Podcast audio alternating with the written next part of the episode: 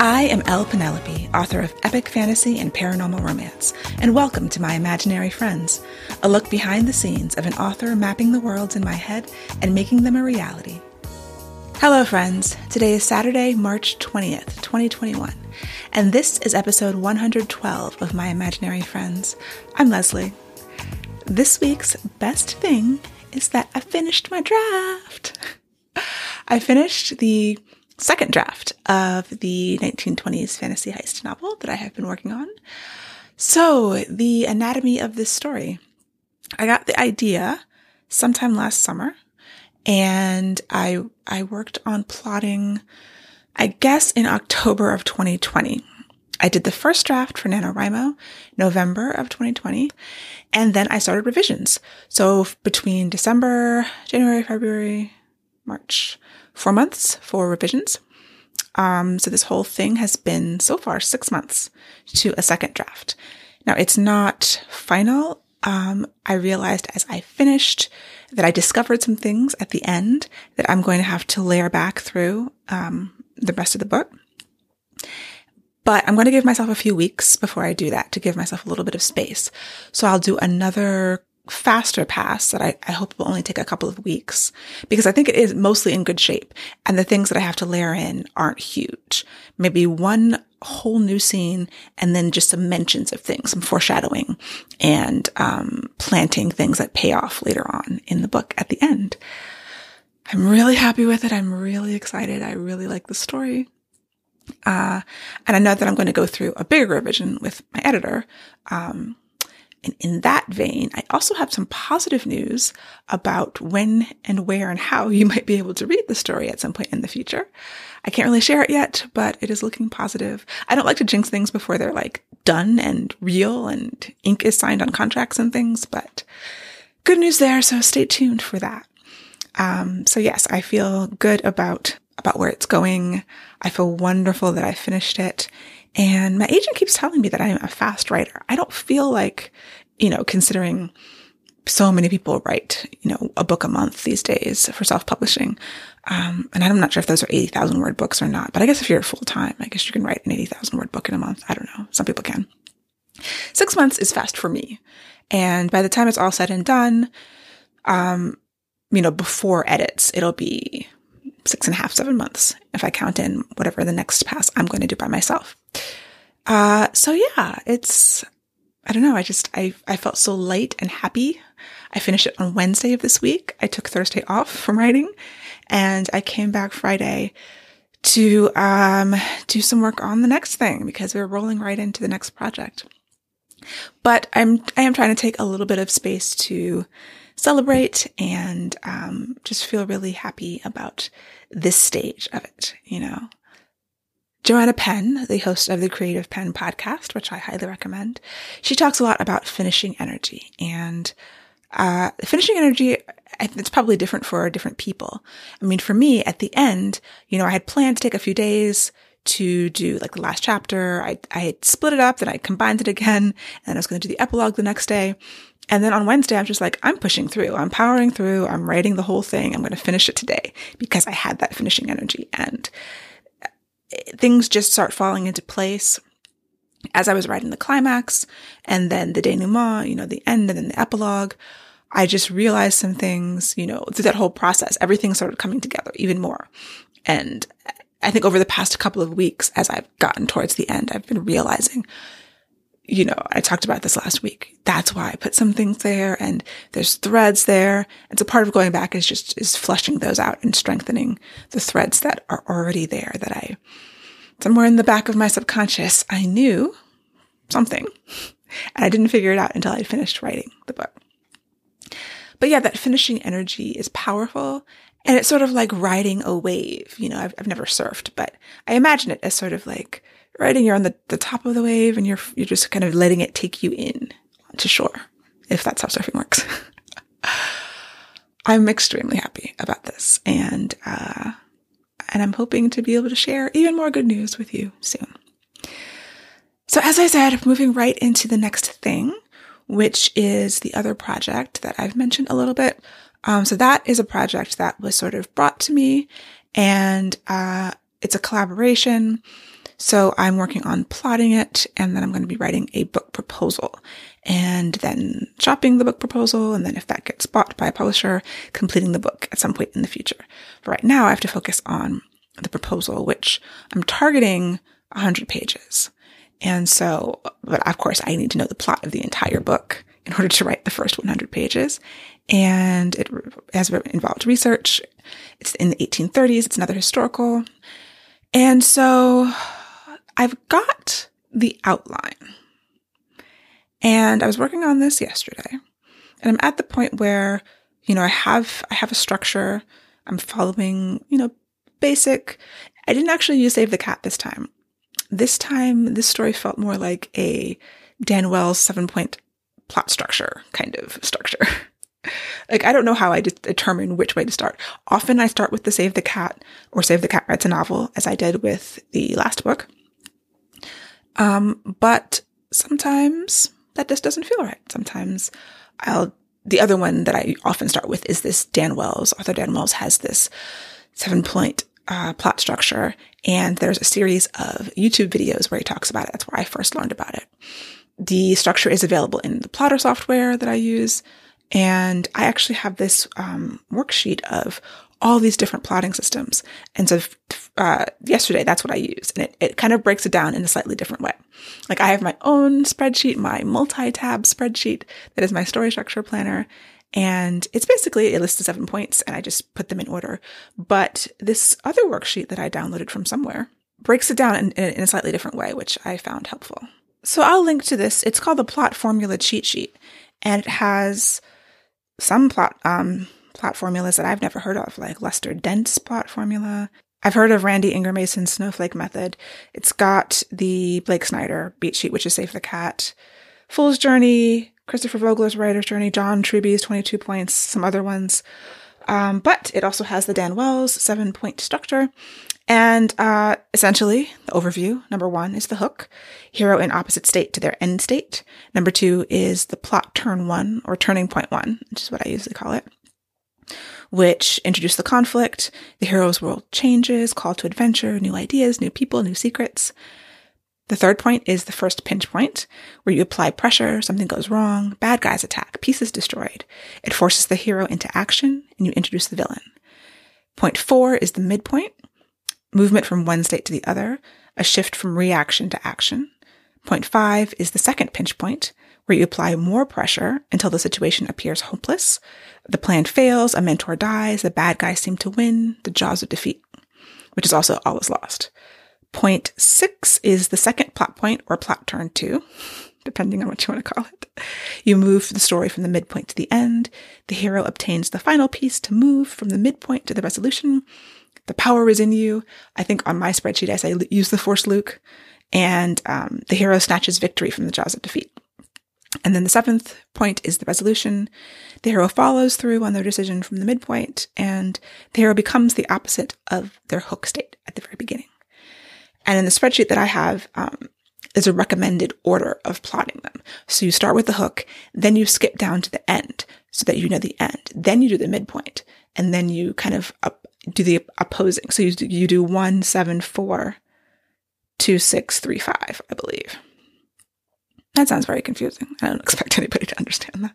It's easier if you see it, if you're looking at it. Anyway, I will, I I do recommend, um, if you don't want to look, look through the videos, I'll see if there's an article or something that, that gives a better overview of his method because I have found it extremely helpful in my plotting. It matches up to a certain degree with Save the Cat. I mean, they all sort of they map on top of each other. I do have another spreadsheet that, um, if I can find it, I'll link to it in the show notes. I didn't make it, so if I can find the actual original person who made it and link to the original, but it, it lines them up. So you can see on a, like a spreadsheet across like these different plotting systems and how the different points match up with other points in other plotting systems. If you're a plot junkie like me. So yes, I, I, I filled it out. And then what I had done is similar to what I did with the end of the heist book. I had been churning these ideas in my mind. I had been working with some material um, that I had been given about the story, and I knew I had to make some changes. So I you know, was trying to hold the story in my head, sort of vomit out the story in just a list. I just made a long list of everything that should happen and then put it into a structure, a plotting system. So I have something that sort of works. I do feel like it's missing something. I feel like it's missing the blood on the page. It's missing the heart. And I was doing just some Googling. I'm, I'm, trying to remember what I was Googling. I was Googling character arcs. Um, I think I was thinking about Silence of the Lambs because this story is sort of a thriller. It's not quite a thriller, but I, thinking about it as a thriller helps me to organize my mind around it because it's, it's, it's different than what I've done before. And it's got elements of a thriller. So I was looking at the character arcs in Silence of the Lambs, which is, you know, classic thriller used in a lot of different craft books and um, articles because and I haven't read the book. I'm only familiar with the movie, but I know the movie is fairly faithful. But it's just an excellent example of craft. Um, so I, I found this article from a website called Narrative First, which is like a Dramatica website. And I've talked about Dramatica.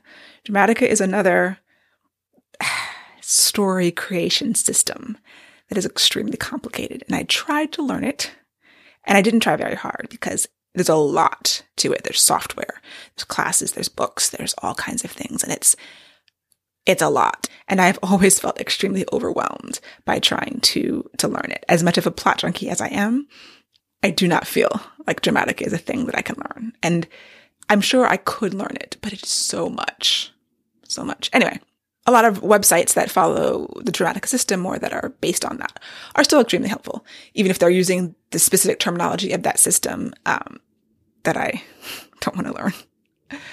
So, um, this one was about essentially flat character arcs. That's how K.M. Weiland puts them. In their terminology in Dramatica, it's steadfast characters, I believe. And so you always hear that characters have to change. Their, their, you know, stories are about character change. And I do believe that.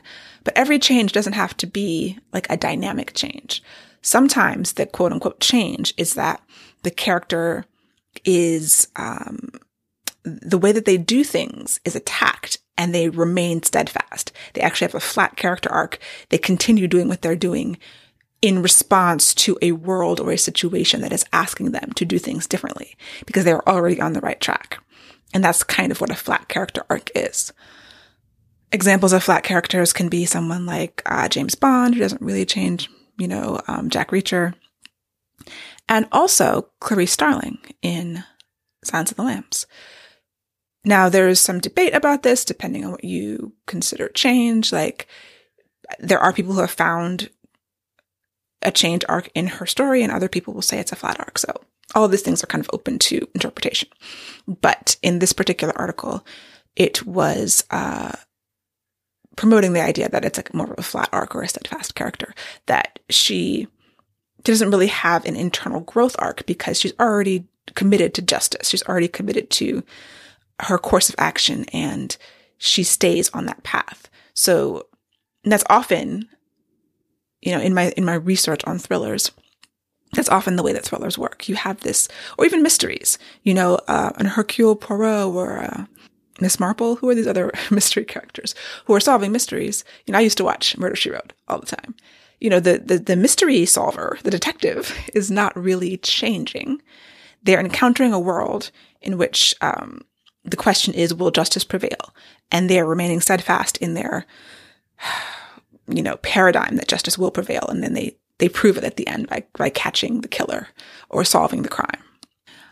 And so since this story that I'm writing is a little bit of a mystery, but not quite. it's like, it's not quite a thriller. It's not quite a mystery, but it is about someone seeking justice. And so I'm using those as kind of um, templates of how stories work. And so I did research on thrillers and how thrillers are structured. And I got a lot of good information that has helped inform my approach to this outline and this plot. But, you know, I haven't, flat character arcs are not uh, a thing that I have a lot of experience with. at one point I was trying, I think in Requiem, there's so many characters, and I was trying to do a flat character arc for somebody, and I, and I might have, but this is, you know, the main, one of the main characters would have, would have a flat character arc. And I'm exploring that. Like, I think there is room for a little bit of change. Uh, but one of the things that I learned about thrillers is that, you know, the main character, while they might not change internally in the way that romance characters, for example, generally do, they are often um, hit with interpersonal conflicts that they have to resolve. So it is more about the external conflict than the internal conflict. Some cool quotes from those articles. Um, a complete story argues a particular point of view in regards to the appropriate or inappropriate way to solve a problem. And every complete story depicts the battle between two different points of view, two different perspectives on the best approach to solving the problems within a story. So often that is, I think, like in Silence of the Lambs, I have to watch it again and I kind of don't want to. Like, it's a good movie, but it's a lot. And I don't know if I need all that in my brain. But if you're looking at I believe in Dramatica, you've got they, and I think that they uh, have a distinction between the main character and the protagonist. And I don't know what that is. but they also have the influence character, and other plotting systems will have an influence character as well, which can be the antagonist, or it can be like a mentor for hero's journey, or some other character who, you know, is arguing for a different way of solving the problem than the main character does.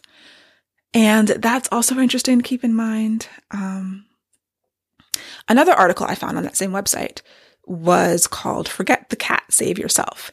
And it is a critique of Save the Cat, which, as much as I love Save the Cat, um, and plotting systems in general, the main, the main point of this was that and it's true, and I acknowledge this, that those systems, every plotting system is sort of reverse engineered from the final product.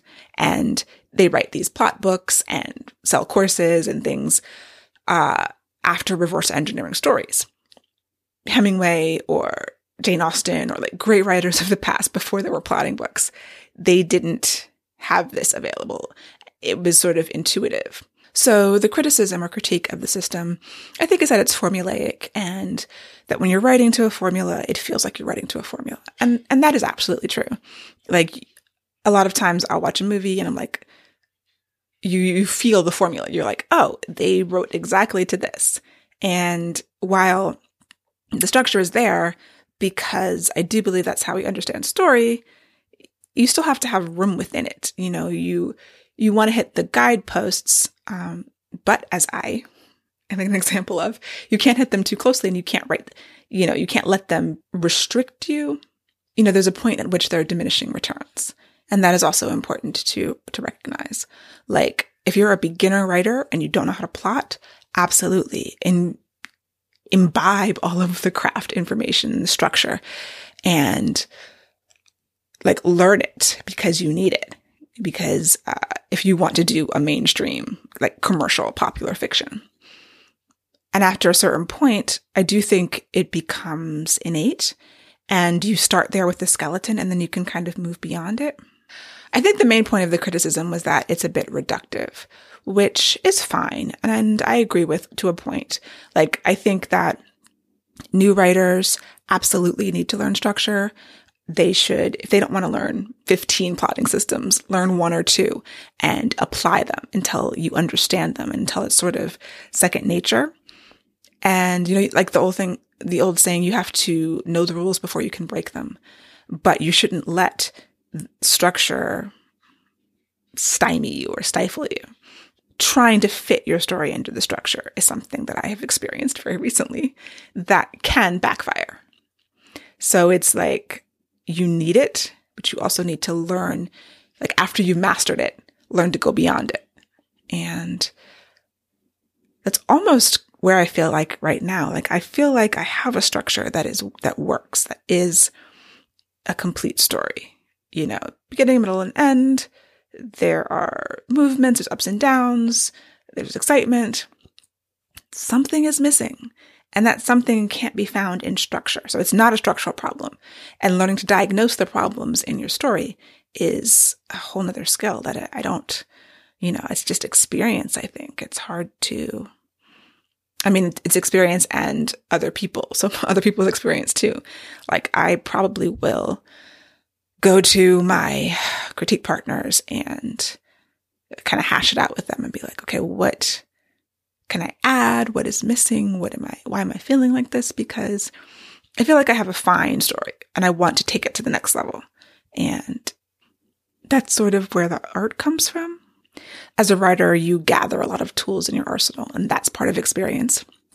Gathering the tools and then knowing which tool to pull out, you know, for which job. Do you need a wrench? Do you need name other tools? a hammer. like name a fancy tool. I can't think of any fancy tools.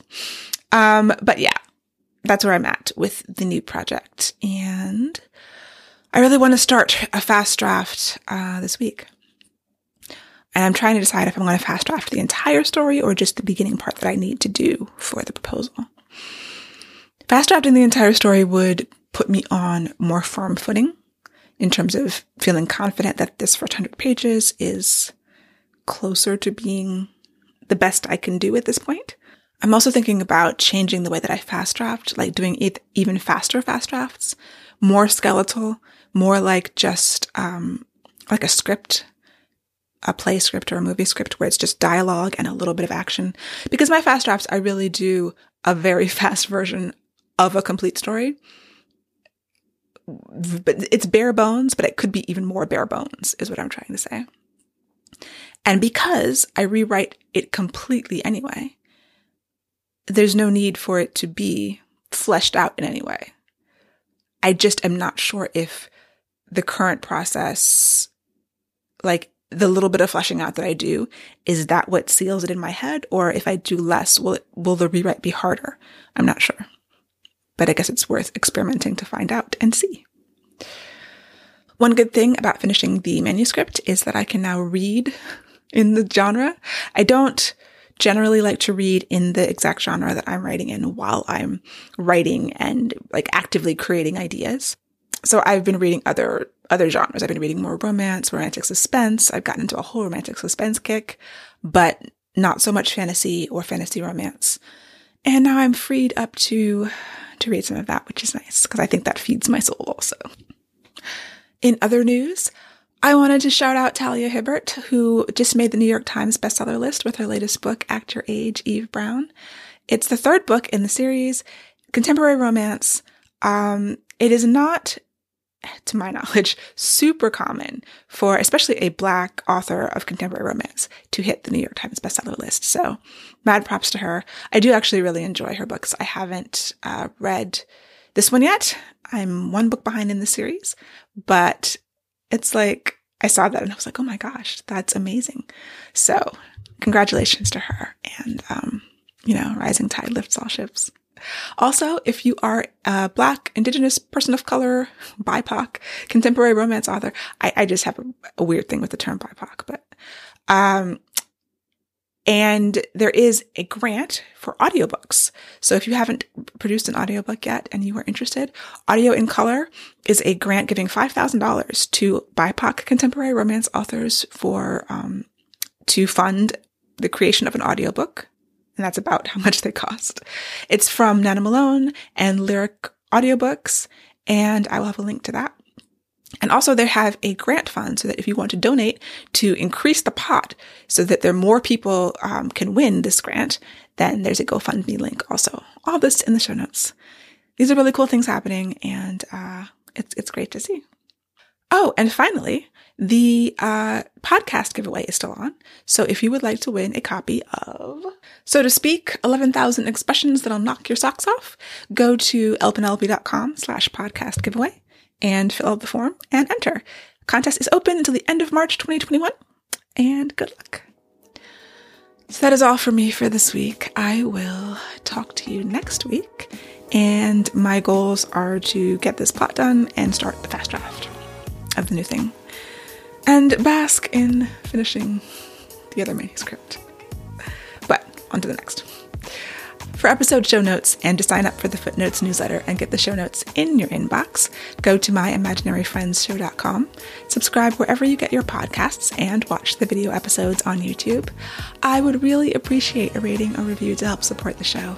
And My Imaginary Friends is part of the Frolic Podcast Network. For more fantastic podcasts, go to frolic.media slash podcast.